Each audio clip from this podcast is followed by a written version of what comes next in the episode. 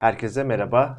Mesele Ekonomide Neden Böyle'nin 41. yayınında bugün yine birlikteyiz. Merkez Bankası'nın yapmış olduğu e, alışılmadık hamleler var. Faiz indirimi, arkasından kredilere ilişkin düzenlemeler. Sonrasında bu konular Cumhurbaşkanı Erdoğan'ın da gündemine geldi. Arkasından ana muhalefet lideri Kılıçdaroğlu'nun da yine e, bankaları eleştiren, kredi politikalarını eleştiren e, söylemleri vardı. Ve tüm bunlar kredilerin seçimlere etkisini, halkın memnuniyeti etkisini bildiğimiz için e, politik bir düzlemde tartışılıyor. Buralardan başlayarak e, bir ekonomiye ilişkin genel bir değerlendirme yapacağız. Kimle? Ekonomist Oğuz Demir bizimle. Merhaba dostum. 41 kere maşallah. Teşekkür ediyorum. e, şimdi hemen geçtiğimiz haftadan bir hatırlayalım hafızamızı. Enflasyon %80, beklenen enflasyon %40'ların üstünde. Yani önümüzdeki 12 ay içinde. Hı hı. Ve bunların hiçbirine de kolay vatandaş inanmıyor. Hı hı. Çünkü üfe de çok yukarıda, Enagan açıları da daha yukarıda.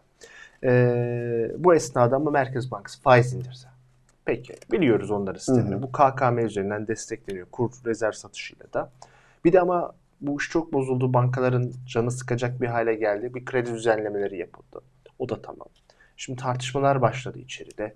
İşte bir taraftan iş dünyası bas, bastırıyor. Bir yandan halk memnuniyetsiz tüketim yapamıyor. Diğer taraftan işte Kılıçdaroğlu tefeci faizi diyor.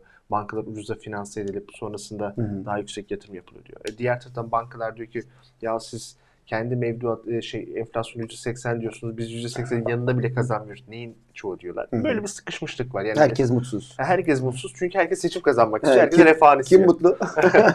yani hakikaten e, sermayedarın bir kısmı çok mutlu ama o kısım bunlar mı tartışılır. Şimdi buradan bir başlayalım istersen.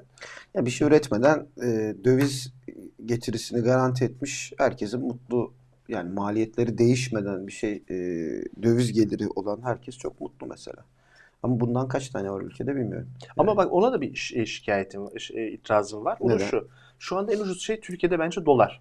Tamam. Yani dolar kazanan bile şu anda kaybediyor. Yani 18 15 Aa, doların gerçek değeri değil. maliyetin yani takır takır e, diyorum ya işte köprüyü bağlamışsındır. Birisi sana köprüyü satmıştır. Mesela vardı ya Kemal Sunal filmlerinde.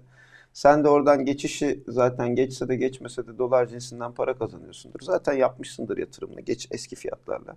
E bugün ne, ne kazansan senin için artık bu saatten sonra kârdır. İşletme maliyeti dediğimiz öyle yüksek bir maliyet değil ki. Zaten memlekette de herhalde bir tek o tayfa memnun. Bunun en iyi örneği zaten alışveriş merkezi. Eski dönemde yapılan, bitirilen Tabii. ve merkezi yerde kalanlar para basıyorlar On- onlar bile mutsuz olabilir Murat. Çünkü şöyle orada da dolar hani e, şey sözleşmeleri dolar cinsinden de eskiden kira sözleşmeleri onları TL'ye çevirdiler. Onlar o yüzden mutsuz olabilir. Hani yine mutlulardır Kardan da zarar. ha, biraz daha az mutlu olabilir ama yani müteahhitler gayet memnun. Dün de Cumhurbaşkanı Erdoğan zaten yurt dışı müteahhitlik hizmetleri yapan firmaların işte ödül töreninde konuştu. Gayet yüzler gülüyordu orada genel olarak bakıldığında ama geri kalan herkes dediğin gibi mutsuz. Tabii mesela ben de şeyi hep düşünüyorum. Mesela Nişantaşı'nda oturuyor bütün gün. Aileden kalmış 4-5 tane daire. Mesela Dolar cinsi yabancılara kiralamış. Evet. Oh bir de işte ya ülkede çok da özgürlükler rahat değil, şu değil ama bir Bodrum'a gideyim edeyim. Hı. Hemen tek derdi bu olan grup içinde çok bir rahatsızlık olmadığını az çok görebiliyoruz. Gelirken bir taksiciyle konuştum. Çok enteresan bir mesaj. Dedi ki ya bu dedi Erdoğan'a dedi neden dedi sadece zenginler hani kötü diyor. Ben bakıyorum yoksullar hiç kötü demiyor dedi yani. Sence dedim burada bir soru işareti şu değil mi? Yani zengin olan hani durumu daha iyiye gidenin e, hala bundan şikayet ediyorken durumu iyiye gitmeyenin şikayet etmiyor olması. Ya şimdi böyle de bir gerçeklik var. Yani yok hani evet bir tarafta Nişantaşı'nda ya da Bakırköy'de e, kent rantından ötürü inanılmaz paralar kazanmaya başlamış. Kadıköy'de öyle yani Ya işte muhalefete de oy verebilir ama tabii, öyle. tabii. her yerde yani kent rantından ötürü inanılmaz paralar kazanmaya başlamış ama işte şikayet ettiği yerler var. Öte taraftan o kent rantının altında ezilmiş yani 1000 lira kirası 2000 lira. 1800 lira kirası 4000 lira. İşte şu an konuşuyoruz işte etraftaki insanlarla. Yani kiralar böyle astronomik artarken bundan en büyük zararı gören e, aslında dar gelirli kesim ama dar gelirli kesim sevdiğini iddia ediyor. Tabii bu burada bir mantık yani hatası çelişkisi var Şu ama. da ama işte değerler, e, dini değerler çok önemli. La- Laiklik çok ya önemli. öyle diyorlar işte bilmiyorum ama bu, bu ne kadar böyle devam edecek emin değilim. Çünkü insanlar da bir yerden sonra din benim dinim deyip ama e, yani bu dünyada da işte bu kadar sıkıntı çekmemem gerekiyor diyebilirler. Yani Bu- hepimiz iyi kötü ben e, Amasya'da doğdum büyüdüm bilirim yani muhafazakar çevreleri. Ailemde de muhafazakar bir grup var. Yani bir yere kadar insanlar buna e, Bunu ta- ısrarla söylüyorsun. Hatta ama bir yerden sonra diyorlar ki bir dakika yani Ben böyle yaşıyorum. Ee, geçmişte de bir miktar durumumun iyileştiğini gördüm. Şimdi ba- bana vermiyor. Kendi ve etrafı şu anda daha fazla e, nimetlerden yararlanıyor. E, bir- bir- bu nasıl bir paylaşımcılıktır? Nasıl bir hani dini söylemdir diye soruyor yani. Bu da çok arttı sonra zaten kamuoyu yoklamalarına yansıyor. Ama tabii yapmaya çalıştıkları şey herhalde şuydu yani şu Merkez Bankası kararı üzerinden gidersek dediler ki yani e, piyasa faizini bir türlü politika faizine yanaştıramıyoruz. Şimdi yanaştırmamamızın faydaları da var aslında bir taraftan. Enflasyon patlamıyor. Yani çok, çok deli dolu millet krediye gitmiyor. Bir formül bulalım. Yine e, işte tük- tüketim tarafında krediler çok patlamasın. Ama özel sektörün şikayetini de ortadan kaldıralım. Yani şikayet edecek bir şey kalmasın. çizelim, Bu son düzenlemeler ticari krediler Tabii için, tabii ticari. için değil. Tüketiciyi hiç karıştırmıyor bile. Zaten KOBİ'leri bile karıştırmıyor. Yani büyük büyük firma diyor ki e, büyük firmaya diyor ki sana yeni bir teşvik mekanizması yarattım. Eğer e, bankayla beraber ikinizi şöyle teşvik edeceğim. Sen büyük bir yatırım yapacaksan ve bankayla belirli bir faiz oranının altında anlaşıyorsan e, bir kere faizin düşmüş olacak. Yani yatırımını ucuzlatacağım. Bankaya da diyor ki sen bu faizi buraya çekersen sen de daha az hazine tahvili satın almak zorunda kalacaksın. Ha bunda anlaşamıyorsanız bu o zaman burada kazanan biri olacaksa o ben olacağım. Yani değil mi? Hani hiç bu konuda ikiniz de adım atmıyorsanız kazanan ben olacağım diyor. Nasıl kazanacağım? İşte hazine tahvili satacağım, devlet tahvili satacağım diyor.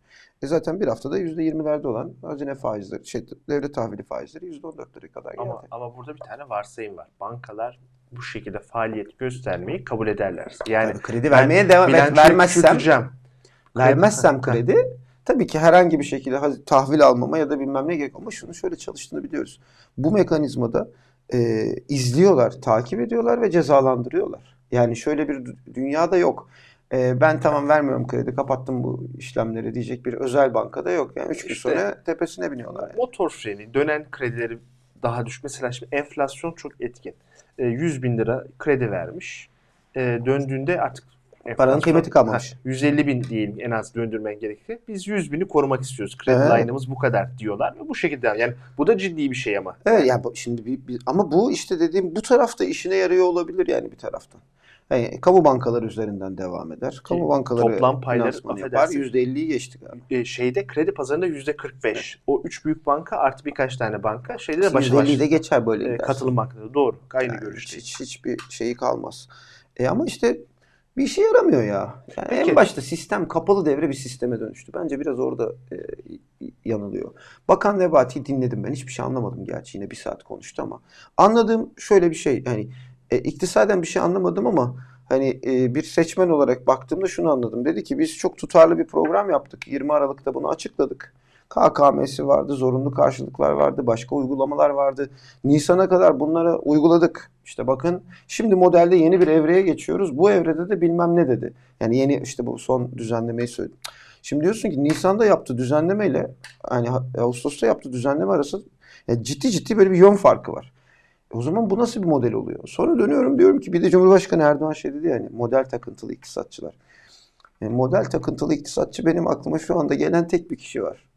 Yani o da iktisatçı değil zaten. Nurettin Nebati herhalde oradan kurtarıyor. Çünkü sürekli ekonomi mo- Türkiye ekonomi modelimiz, ekonomi modelimiz ya o obsesif bir şekilde buraya takıntılı. Ya bu şöyle. Ama sorunu çözmüyor. Yani şimdi şu şunu görüyorlar. Kapalı devre sistem dememin nedeni şu. Dış yani döviz işlemlerini ayrı bir şeye çe- çektiler. Ayırdılar. Sistemin Evet. dışına ayırdılar. KKM ve diğer araçlarla beraber.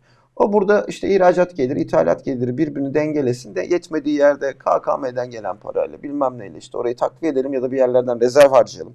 Swap yapalım harcayalım. Yani burayı ekonomiden ayıralım. Burası ekonomiyi çok etkilemesin. E, finansal taraftan bahsediyorum. Burada bir kapalı devre sistem oluşturmaya çalıştılar. Şimdi bu kapalı de- devre sistem dünyaya entegre olan bir ülkede çalışmıyor. Yani sürekli arıza veriyor bir yerde. Nerede arıza veriyor? İşte faiz indiriyorsun ama piyasa faiz inmiyor. Diyor ki bir dakika ben bunu nasıl yaparım? Yeni bir parasal çözüm. aktarım mekanizması Ha, çalışmıyor. çalışmaması. Çünkü yani içinde bulunduğun yıllarca alışılmış sistemi başka bir sisteme evirmeye çalışıyorsun. Bunu dünyadan koparıyorsun ama dünyanın içindesin. Yani böyle saçma sapan bir Bir düzen örnek var. vereceğim. Çizgi filmlerde olur böyle gider araçla falan. Durdurmaya çalışır. Uçuruma doğru gidiyordur. Bir anda elinde direksiyon kalır. İşte bizdeki parasal aktarım mekanizması sonra atar direksiyonu. Ha, Ve onu işte, hani biz atmışlar. Merkez Bankası önemsizleştirdi ki atıyoruz o zaman Atıyor. direksiyonu. İşte yani bu kadar saçma hani. Ya gerçekten tutarlılığı yok. e, çalışmıyor. E, varsayımları yanlış. Dünyadan ayırmaya çalışıyor ama dünyanın içinde kalmaya çalışıyor. Yani diyorum ya başka bir burada bir döviz piyasası var. Şimdi onu o iki, oraya tam gelmek istiyorum çünkü o önemli ve e, bir tespit. Şimdi bir tarafta evet içeride bir kapı yani zaten en başında Kapalı ekonomi demiyoruz. Kapalı devre bir mekanizma Evet. kurdular. Ben öyle diyorum. Ekim Kasım ayından sonra yapmış oldukları geçen yılın Ekim Kasım'da amaç buydu. Evet. Ama Ukrayna savaşı çıktı ve bu Enerji savaş fiyatları. enerji fiyatlarını yukarı doğru gitti. Emtia. Cari açık kontrol edilemez bir noktaya geldi ve kısa vadeli borçlar da kolay döndürülemedi. Böyle bir durum olunca rezervler erkenden tükendi. Onların beklediği kadar da KKM'de dövizden dönüş de olmadı. Özetle elinde Merkez e, Bankası istediği kadar kurşunu tutamadı. Hı hı. Bu gerçek. Şimdi o zaman bu kapalı sistem çok ciddi derecede bir yerden e, şey veriyor, sızıntı yapıyor. Veri- Orayı işte Ha. yamıyor, yamıyorlar. Tamam, Yama ekonomisi yamamak için işte. Rusya'dan Tabii, e, bir şeylerle ik- ikame etmeye çalışıyorlar. Kabul. Ama şimdi bir de bunun bir de diğer tarafı var. O da ne?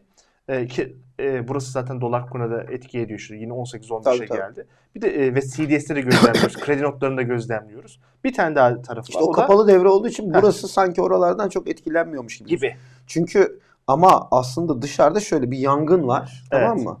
Ee, sen öyle bir çit örmüşsün ki yangını görmüyorsun. Ee, çitin de şöyle bir avantajı var yani işte bence. Hani yangının içeri girebilmesi için bir şey olması lazım. O olmadı henüz. Yani Evet. ne olacağını bilmiyorum bu Bu da arada. iyi bir tespit. Ama bir içeri girerse tamamen tamamen gidiyorsun. yanacaksın. Çünkü dışarıdaki yangının büyüklüğünü görüyorsun. İçerisi çok e, içeride de sıcaklığını hissediyorsun. Ama yangın yokmuş gibi davranıyorsun. Bu şöyle bir benzetme değil. Hani dışarısı dediğim uluslararası piyasalar falan değil. Türkiye'nin konumundan bahsediyoruz. Kapalı devre çekmişsin krediyle işte faiz indirerek içeride KKM ile bir şekilde o yangının içeri girmesine engel oluyorsun. Ama bir girerse elinde hiçbir şey yok. Ya çünkü bütün suyu dışarı vermişsin sen zaten. Evet. Yani çit, çitin dezavantajı bir taraftan da suyun girmemesi. Bu arada Bahsettiği kimsenin haberi yok ha, CDS'lerin yüksek olması yani bu, bu işi söndürecek şey dışarıdan gelecek para değil mi? Yani bir yerde buna inanıyor herkes en nihayetinde. E, onlar da aslında dışarıda yangında yanmış şu anda. Şimdi biz biz bunu e, şeye anlatamıyoruz. E, ekonomi iyi yönetenlere şunu anlatamıyoruz. Ya dışarıdaki yani çiz, çektiğiniz o kapalı devre çitin dışında bir yangın yarattınız. O yangını büyütüyorsunuz. Eninde sonunda bir yerde çitten atlar. Ha şimdi sürdürüyorsunuz. Nereye kadar sürdüreceksiniz Ki bilmiyorum. Seçim de bir türlü gelmiyor. Evet. Hani işte onlar seçime kadar sürdürebilir miyiz derdindeler. Zaten yangının da farkındalar bu arada. Farkında olmamaları mümkün, mümkün değil. değil. Evet. Ama tabii benim anlamadığım nokta şu. Seçimi oldu diyelim AKP seçimi de kazandı. Tamam mı? Yani no- yani o yangın sönmeyecek ki. Ne yapacaklar? İşte yeniden biz ortodoks politikalara dönüyoruz. Yanlış yapmıştık. Ya derler bunu diyebilecek Bunu da hatta şeyleri de var da. burada daha da üstüne gideyim. Çok net. Bir kere S-400 konusunda ABD ile anlaşmaya gitmek Bir kere ABD de bizle anlaşmak zorunda kalır. E, çünkü 4 yıl 5 yıl Evet. almış meşrutiyet. Hemen e, ABD vetosu kalkar. Çat de Türkiye AKP ile bugüne kadar söylenmiş olanlara rağmen IMF anlaşmasına gider. Emrah Onu ama şu, şu söylenmiyor. Mesela bu, bu yangın öyle bir yangın ki yani muhalefet de iktidara gelse, iktidar da iktidara gelse e, bir sonraki seçimin çok yakın bir zamanda bir başka seçimi çağıracağının da e, işareti bu. O seçim olmasa bile çağıracak. Evet, evet. Yani şimdi biz bir seçim yaptık. AKP kazandı ya da muhalefet bloğu kazandı. Fark eden bir şey yok. Ama ö- öyle bir yangın çıkarttı ki AKP. Mart 2024 oldu. Mesela. Sabrettik. Yerel Evet, seçimle evet, gerçekleşti. Çünkü işte Sonra değişti. Hemen peşinden bir seçim daha gelir yani. Çünkü o yangın öyle bir yangın. Benim e, yani bir süredir üzerinde de düşünüyorum. Hani e, bu kapalı devre mekanizma nasıl çalışıyor? Bu kapalı devre mekanizma yani ayırdılar çünkü gerçekten ayırdılar. Hani bu geçiş nereden çıkacak? Yani çitten ne atlayacak onu anlamaya çalışıyorum. Bir süredir hani kafa yorduğum nokta o. E, yazmaya çalışıyorum, çizmeye çalışıyorum. Hani nasıl bir modelle o yangın bu tarafa e, sıçramaz? Ne yapma ne yapmak gerekir? Hani o çünkü standart reçeteleri artık çok geride bıraktı. Türkiye'nin yani şöyle bir dünyası yok artık. E, ortodoks e, politikalara dönelim. Her şey normale dönecek diye bir dünya yok. Onun yaratabileceği inanılmaz travmalar var. Bu zaten heterodoks değil. batık krediler Ha. var. Kamu Evet, bir varlısı, sürü acayip şeyler var. duygusu, Evet. E, heterodoks tamam bunların e, yapamadığı gibi bir heterodoks çizgiyi de Türkiye'nin finanse edebilmesi çok kolay O değil. şeyleri de e, yabancı yatırımcıları ikna etmek de Ha, çok zor. hayır bir de fi- finanse edemezsin. Çünkü Bir o de- çok ciddi Ha. bir finansman istiyor yani. Şundan yoruldular. E, Nurettin Nebati kadar çılgın olmasa da yeni bir şey denemeyi, hayır siz yeni bir şey Evet, deneyemezsiniz. Yani bunu diyeceklerdir. O yüzden ben yani bu ikisi arasında e, yani bu yangının e, dışarı çıkmadan bu yangını nasıl hafifletebileceğimiz konusunda hepimizin e, daha fazla kafa yorması gerekiyor. Çünkü dışarı çıktığımız zaman yanacağız. Peki şimdi mesela bunun bir tane sızıntısı vardı. Az önce konuştuk. Cari açık değil mi? Evet. Bir de dışarıdan çıkan dumanı var. O Evet. da bütçe açığı. Evet. Şimdi bütçe açığı aslında şu anda baktığımız zaman gene fena gitmiyor. Gitmiyor tabii. Yani işte Ama orada işte o gelirler öne çekildi, edildi. Güzel. Merkez Bankası'nın daha ilk ayda yaptığı hülleden, şundan bundan Ben neyi merak ediyorum biliyor musun Murat? Mesela Cumhurbaşkanı Erdoğan sürekli şunu söylüyor. Diyor ki bütçe disiplinden taviz vermeyeceğiz. Tamam mı? Gerçekten şimdi bugün bunu söylemek kolay. Çünkü sen öne çektiğin gelirlerle Mart Nisan'da inanılmaz bir para girişi yaratmışsın. Hani bu yeni bütçe yaptılar ya. Yeni bütçenin giderler kısmı yılın ikinci yarısında, gelirler kısmı yılın ilk yarısında. Şimdi O, yüz- o yüzden Yani- bir anda tak tak tak müthiş bütçe açığı aç olacak. ol- ol- oluşabilir. Hatta bu Nasıl ko- konuşacak bunu? Nasıl savunacak bilmiyorum yani. Hatta KKM'den ötürü öyle Evet. tahmin ediyorum ki sadece hazinenin hani bir Merkez Bankası'nın Değil, şu an evet. var. Aralık, Ocak, Şubat aylarının her birinde yüzer milyar lira. Toplam İnanılmaz 100 bir milyar para demiyorum. 100, 100, 100 bizden bütçeden para gidebilir. Böyle devasa bir para. Bahsettiğim para 360 yani 500 milyar liralık bir KKM maliyeti sadece hazine tarafı demek. Evet. E, bütçenin %25'i demek. Yani ve hani orada senin bütçede harcamalarda koyduğun pay 40, 40 milyar lira. 40 milyar. Yani düşünsene 460 milyar liralık bir 40 gedikten. milyar ama o yılın ikinci yarısı için. ilk yarısını Evet. biz ödedik. Onları Ödedik, saymadık. Ya ama işte o muhasebe şeyinde sonuçta aynı bütçe kaleminde izlenecek. Nihayetinde o bütçe kalemine baktığında sen 2022 yılı bütçesinde 40 milyar lira planlamışsın. Tamam mı? Yeni çünkü yoktu ilk ilk bütçede. 500 milyar yazacaksın. Yani o, o sonradan eklediğin kalem yüzünden 460 milyar liraya yakın. Yani ben belki hani 460 olmasın da daha şey bakalım 200 mil, 250 milyar lira olsun. Az değil ki. Bütçenin %12'si 13'ü. Ki şöyle bir şey var. Bunun finansmanı sağlar. Yani şu andaki o yapmış olduğu son mekanizmayla bankaları bunları zorla aldırtırır. Bir de Ama şeyi anlamıyorum sorun ben. şu bunu böyle yaparsan bir enflasyonist baskın icat edecek. E zaten hani bir güvendiğin bir %15-20'lik bir baz şey, etkisi Evet, vardır. var, o da Onunla buharlaşır. Ya bu, bu zaten bence o oralar hiç oralara gelmeyeceğiz bile. Yani belki şunu yaşayabiliriz. Yani bu bunun inandırıcılığını test etmeye çalışıyor olabilirler. Yani acaba hani baz etkisi gerçekten çıkacak mı, çıkmayacak mı? Ya çok hızlı bir seçim ortamına girebilir Türkiye. Artık bilmiyoruz. Sadece bir insanın kafasında bu. bu, bu so- yani işte Bir e, demeyelim de bir buçuk diyelim. Devlet Bahçeli de katalım bu işe. ya onu ikna eder o. Yani işte bir şekilde ikna ederler. Onu şundan söylüyorum. Hani son dönem vurguladığımız hatta yayından önce de konuştuğumuz. İstersen onu bir tekrar Hı. edelim. Ee, 16 Nisan'ın öncesinde ve sonrasındaki Evet. seçim arasında ciddi bir fark var. Fark var. Şimdi son ya orada sistemi de anlayamadık bir türlü yani mesela o ittifak oyları iki partinin de sayılıyor ama milletvekili seçimi yani baraj sorunu yok şu anda MHP'nin. Evet. AKP'li bir arada kaldığı zaman yok. Evet. %3 Ama sayıyor. evet ama o oylar birbirine sayılmayacağı için Milliyetçi Hareket Partisi'nin daha az milletvekili çıkartma ihtimali yüksek. Daha onu bir netleştireyim istersen. Şöyle. MHP'nin oyları ülke geneline çok yayıldığı için Evet. %7-8 oy bile alsa, Alsa e, hatta %11 bile alsa geçen seçimde aldığı Peki. kadar oy alsa bile geçen seçimde Evet. çıkarttığı kadar 40 milletvekili çıkartamayacak. çıkaramayacak. Hatta 5-10 gibi çok düşük sayı sadece Devlet Bahçeli'nin Osman Evet. Bey'den seçileceği bir duruma bile gelebilir. Bu yüzden yeni sisteme geçmeden onun da işte seçim Aynen kanunu itibaren öyle. bir yıl kuralı vardı. O Nisan ortası gelmeden yapalım diyebilir ve bunu da o dedikten sonra zaten muhalefetle işbirliği içerisindeyken AKP'de çatlama olacak Erdoğan da kabul etmek zorunda. E tabii, Böyle tabii. bir şey de olabilir. Çünkü zaten seçime bir anda meclis karar verir hale gelebilir. E, muhalefetin üz- üzerine bir de Milliyetçi Hareket Partisi'ni eklemek Gerçi yine e, yetmiyor. yetmiyor Şey- ama yani o taraf öbür taraf bu sefer çok karışır. Evet. Çok meşruiyet sorunu çıkar ortada. Yani Evet.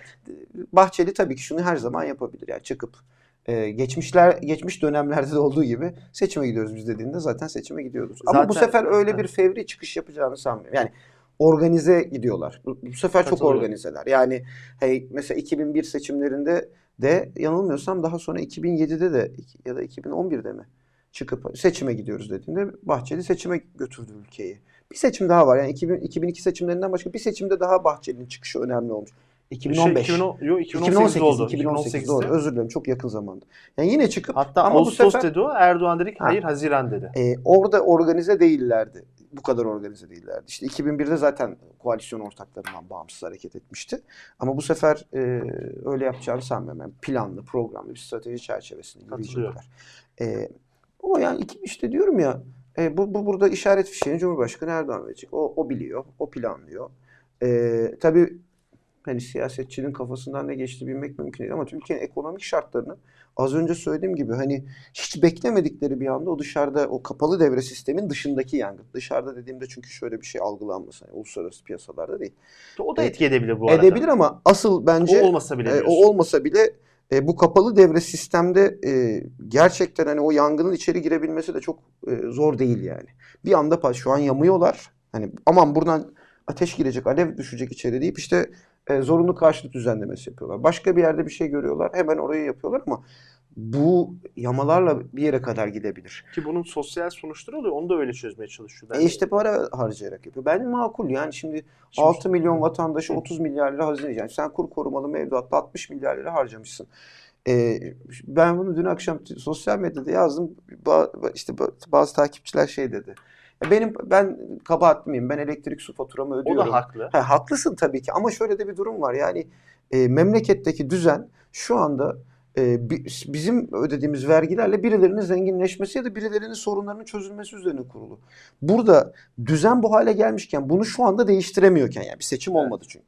O zaman bu paranın kime gitmesini tercih edersin sorusunda en azından bir miktarda yarın bir gün bu ülke ayağa kalkmaya başladığında birazcık harcama gücü olabilecek bir tüketici grubuna ihtiyacımız var. Yani e, AKP'nin de istediği bu bu arada yani. sosyal patlaması E, tabii şeyi, yani. işte mesela çocuklar var kaybolan E geleceklerini de yani unutmamak lazım. 2500 lira yani şimdi öbür tarafta tek bir kişiye e, 100 milyar lira para gidiyorken ya da işte 10 milyar lira 5 milyar lira ne paralar konuşuluyor biliyorsun yani e, bu- orada bir 2500 liralık borç bir de e, em- eminim ki o 2500 lira onların hiçbir sorunu da çözmeyecek çünkü borçlar 2500 liranın falan çok ötesinde. Kabul ama şunu da unutmamak gerekiyor. Orta kesim o kadar özellikle seküler kesim o kadar uzun yıllardan bilerek isteyerek yok edilmeye tabii. çalışıldığı için Bunun Yani hakkani hani- olduğunu söylemiyorum. Hani, yo, yo, şunun için diyorum yani onların tepkisini anlayışla karşılıyorum. Yani devletin Evet. ne eğitiminden faydalanıyorlar, ne sağlığından faydalanıyorlar, içki, Her şey şeyleri özel. Onları Evet, ödüyorlar. Ee, yüksek vergiler ödeniyorlar. Tüketim yapmak istedikleri ÖTV'si, şusu busu. Keyifleri hiç yerinde Aynen değil. öyle. Top hayat tarzına inanılmaz bir müdahale var. Ve onlar da alt kesim AKP oy veriyor diye kızıyorlar da. Şöyle Böyle bir durumda yaşanıyor. Sadece şöyle vicdanlarını rahatlatabilirler. Hani e, sizin ödediğiniz para yoksullara gidiyor diyelim. Hani hani belki o vicdanen rahatlatabilir. Çünkü öbür tarafa gitmesi daha sinir, Esasında sosyal daha sinir bozucu. gerekçesi bu da. Tek diyeceğim hani bunun da AKP'nin bir seçim yatırımı gibi görmesi etmesi. Ya haklısın Murat yani ama bir yerde de şöyle bir şey yaşanıyor. Diyeceksin ki bu seçimin sonuçlarını değiştirir mi? Yani değiştirir mi, değiştirmez mi onu bilmiyorum diyeyim ama tam da bu esnada çok zor durumda insanlar. Tam da bu ya. ka- hepsini kabul ediyorum. Tam da bu esnada Kılıçdaroğlu benzer bir şey çıkıyor. Ya bilgi sızıyor bak çok net yani hiç hiç. Şimdi hepim sana da bana da Tesadüf geliyordur. değil Değil, diyorsun yani. Tabii canım. Yani ÖTV düzenlemesi öncesi Kılıçdaroğlu bayram değil, seyran değil, otomobil düzenlemesini söylüyor. İşte akşamında yoksullara yönelik paket açıklanacak. Kılıçdaroğlu çıkıyor işte varlık yönetim şirketlerinden bahsediyor. Yani bunların hiçbiri tesadüf değil. Ee, aslında bunun bir gösteri gösterdiği bir şey de var. Bence Kılıçdaroğlu da bunu göstermeye çalışıyor. Diyor ki benim çağrılarım yankı buluyor bürokraside. Ben bürokrasiden bana bilgi akıyor diyor. Ve ben sizin attığınız her adımı önceden haberdar Yani haber ik- alıyorum. iktidar bloğu düşündüğünüz kadar Ee, yakınsak değil. değil. Yani aslında hem ke- yani kendi seçmenine bir mesaj veriyor, dağılıyorlar diyor. Bakın her bilgi bana önden geliyor ve ben sizinle paylaşıyorum. Ee, iki iktidara bir mesaj veriyor. Diyor ki altınızdaki bürokrasiyi gün gün çözüyorum, çözülüyor. Ve siz bu ülkeyi eğer gerçekten hakka, hukuka yönelik e, yapmadığınız işlerle yönettiyseniz, yani yönettiniz, buna ilişkin elimizde de şeyler var. Ben gereğini yapacağım kardeşim diyor. Ve orada da bir tedirginlik başlıyor. Şimdi bu kadar şimdi kapalı devre sistem sadece ekonomide yok ki. AKP'nin içerisinde de kapalı devre sistemler var. Evet. Yani Bu- birbiriyle bu çok önemli bir yani birbirleriyle e, dokunan, e, kesişen ama genellikle de kendi e, parsellerini kapatmış, kendi alanlarını kapatmış. Bunu politik olarak da düşünebilirsin, iktisadi olarak da yani mali olarak da düşünebilirsin. Ki herkes bir yere oturmuş. Bütün bu yapının tepesinde Cumhurbaşkanı Erdoğan var. Bunlar birbirine dokunuyor. E, hepsinden haberdar olan tek kişi de Cumhurbaşkanı Erdoğan. Yani her açıdan böyle. E, şimdi ben e, Kemal Bey'in verdiği mesajın aslında bu kapalı devre mekanizmalar arasındaki bilgi geçişini sağlıyor şu anda. Ben şöyle diyeyim. iş- Bozuyor yani o saatin çarklarını bozuyor şu anda. 285 tane AKP milletvekili var yaklaşık. 291. Da da sonra Evet, biraz bir kısmı düştü etti ya. vesaire, Ee, yani bakan olduğu için sayı Aha. 285-290 diyelim. Bunların içerisinde bir sabah uyandığımızda dediğin e, endişeler neticesinde 10 tanesi çat diye ben e, bu işi bırakıyorum, ediyorum, istifa ediyorum, çekiliyorum bir demesi sürü- mümkün mü? Bir sürü dedikodu var Murat. Mesela bir grup milletvekilinin e, işte Demokrat Parti'ye önden geçmek için e, çaba sarf etmiş olduğu ancak işte Demokrat Parti yönetiminin çok uygun görmedi. Gültekin Uysal Genel Başkan oldu. Yani orada bir e, şöyle görüyor bence. Gören bir ya bu dedikodu doğruysa hani bu söylenti doğruysa şu şu anlama geliyor. Neden mesela bu milletvekilleri e, diğer partiler değil de Demokrat Parti'yi tercih ediyor? Birinci soru bu. Benim baktığım yani. ben Çünkü. Niye? ben, ben, ben- bence şöyle bir e, bu arada ke- sayıda 286'ymış Ha, değil mi? ilk bir, e, bir e, diğer parti partilere göre kendi cenahlarında daha az tepki çekecek bir parti Demokrat Parti. Şimdi Gelecek Partisi, e, Deva Partisi, İyi Parti, e, işte Cumhuriyet Halk Partisi, Saadet Partisi, bütün bunlar, ya belki bir Saadet Partisi makul olur ama onun da duruşu daha farklı görünüyor. E Demokrat Parti'ye daha nüfuz edebileceklerini sanıyorlar. Tamam mı? Dolayısıyla oraya doğru hareket ediyorlar ve bir sonraki dönemi de belki buradan garanti altına alırız. Ama öyle değil. Durum bir kere çok net bu cevabı veriyor zaten Gültekin Uysal. Ama öte tarafta şu da var. Bence bir nedeni de şu orayı seçmelerinin. Dediğim gibi o ya her şey devam ederse bürokraside de bunu çok görüyoruz. Yani ya Cumhurbaşkanı Erdoğan bir hareket çeker de yeniden eee, şeye gelirse hani Cumhurbaşkanı olarak ya da iktidarda kalırsa o zaman da işte o hani tepkinin daha az olabileceği e, bir alan seçme çabası. Ama bu dedikodu doğruysa tabii yani doğru olduğuna dair elimizde böyle bir şey yok ama Ankara'da böyle çok şey konuşuluyor. Yani işte senin söylediğine bir örnek olsun diye bazı Adalet ve Kalkınma Partili milletvekillerinin hani seçime doğru gidilen şu dönemde e, havayı kokladıkları ve hani başlarına bir şey gelmesi ihtimaline karşı bir e, önlem yani başlarına bir şey gelme ihtimalinden kastım şu seçilemezler, tekrar milletvekili olamazlar, liste dışı kalabilirler. E, zaten böyle bir eğilimleri varsa belki o az önce bahsettiğim kapalı devre sistemlerinin içerisinde yer alamamış olabilirler. O çarkın içerisine girememiş olabilirler. Yani herkes bir kendine yer tutmaya çalışıyor ama yani bizim gibi hani dışarıdan hem ekonomi hem siyaseti hem de birbiriyle olan ilişkisini izleyen izleyen insanlar için bence çok acayip bir e, 3-4 aya doğru giriyoruz yani. Ben de aynı şekilde bu yılın son çeyreğinde artık Çok kırılmaların gerçekleşeceğini yani. hani e, meclis de 1 Ekim'de açılacak. Ondan sonra heyecan artacak. Biraz da şimdi e, Rusya'dan gelen paralarla Merkez Bankası'nın da eli birazcık Ama daha Rusya'dan bollaştı. gelen paralar meselesini ben şöyle yani Merkez Bankası bilançosunda bir ruble girişi yok. Yani en azından son açıklanan verilere E, göre şu şey, ana kadar. bu şey değil ama e, normal kamu bankalarına mevduat olarak yatırılan var. Sonra da Merkez Bankası'nda. Yani rubleye gerek yok. Dolar olan bir şey. peki. Swap şey Bunu değil. siz daha iyi biliyorsunuz Bunu, bunu, bu, bu- bunu şunun için söyledim. Hani Eylül, Ağustos'u bitirirler, Eylül'ü böyle çıkarırlar ama Ekim'de ekonomi de birazcık daha e, heyecan yaratırsa, buna bir de ekstra e, meclisteki heyecanlar Gerilim veya artarsa. bürokratik olursa, iş dünyası katılırsa, medya katılırsa, toplum ısınırsa, yani kusursuz bir fırtına demeyeyim ama hani e, içinde yaşamasak reytinglerin çok yüksek olacağı bir sezon olacak yani. Vallahi öyle gözüküyor ama yani burada tabii benim en çok üzüldüğüm şey şu oluyor. Filler tepişiyor, biz çimenlere eziliyoruz ya. Yani yukarıda bir iktidar kavgası var. İşte muhalefetin ayrı bir kavgası var. iktidarla ayrı bir kavgası var. Muhalefet içerisinde de mesela ben orada da şunu söylemeden edemeyeceğim. Son dönemde e, özellikle muhalefet bloğunda da sık sık e, gerilimler çok hani yüz- gü- gün yüzüne çıkmaya başladı. Yani seçime doğru gidildikçe orada da bir şey pozisyonlanma var. Yani kim ne yapacak, nasıl yapacak? Yani bunu aslında e, muhalefetin de kendi içerisinde daha seçime gitmeden netleştirmesi orada bir rahatlama sağlayabilir. Yani işte kim hangi parti neyle uğraşacak? Bir görev dağılımının belki Cumhurbaşkanı adayı için bekleyebilirler. Ama bir görev dağılımının önden yapılması, o görev dağılımı çerçevesinde bir programın, bir çalışmanın yapılması, sağlık nasıl evrilecek, eğitim nasıl evrilecek, kim bu işlerin e, neresinde duracak? Yani illa hani al bu, bu partiye bu senin oldu, bu da benim oldu paylaşımı değil ama şu haliyle o belirsizlik e, muhalefet bloğu içerisinde de o gerilimlerin artmasına neden oluyor. Ve bence Adalet ve Kalkınma Partisi'nin seçimi geciktirme, geciktirebildiği kadar geciktirmeye çalışmasının temel nedeni buradaki o çözülmeyi yani çözülme demeyeyim onun da onun onların baktığı yerden burada bir çözülmeyi görebilmek üzere kurulu. O yüzden geciktiriyor. Yoksa enflasyon düşmeyeceğini, ekonomide bu kadar iyileşme olmayacağını azıcık eli kalem tutan herkes biliyor. Yani iktidarı seçimde taşıyabilecek tek şeyin e, aracın şu olduğu kanaatindeyim. Stratejik olarak şunu söyleyecek. Diyecek ki beceremiyorlar bak bir arada bile duramıyorlar. Bunu görmeye çalışıyor. Halbuki biz de çarkları hala döndürmeyi başarıyoruz. Evet. Son Bence kısaca- bence o yüzden muhalefetin buraya biraz daha yani evet e, altılı masa toplanıyor falan filan ama hani diğer meseleleri de konuşan o komitelerin, blokların birbirleriyle yakın çalışmaya başlaması lazım. Bir koalisyon ittifak yani bir koalisyondan bahsetmiyorum. Ama en azından hani kendi kafalarında bu e, gerilimi azaltacak bazı önlemler bulmaları lazım. Son bir ekonomiye dönüp şu birkaç siyaset yorumlayalım zaten. Aynen. Şimdi biri e, tüketici güven endeksi açıklandı. E, zaten uzunca süredir TÜİK'in yaptığı şeye göre büyük bir düşüş vardı ama son iki ayda bir toparlanma var. Yani Hı hı. sadece bir asgari ücretle açıklanabilecek bir durum olduğunu Değil. düşünmüyorum. Hı hı. Bir şey var. İkincisi reel kesim güven endeksi hep tüketici kesim güven endeksine göre yukarıdaydı. Ama orada da biraz e, ivme kaybı var ama hala daha iyi.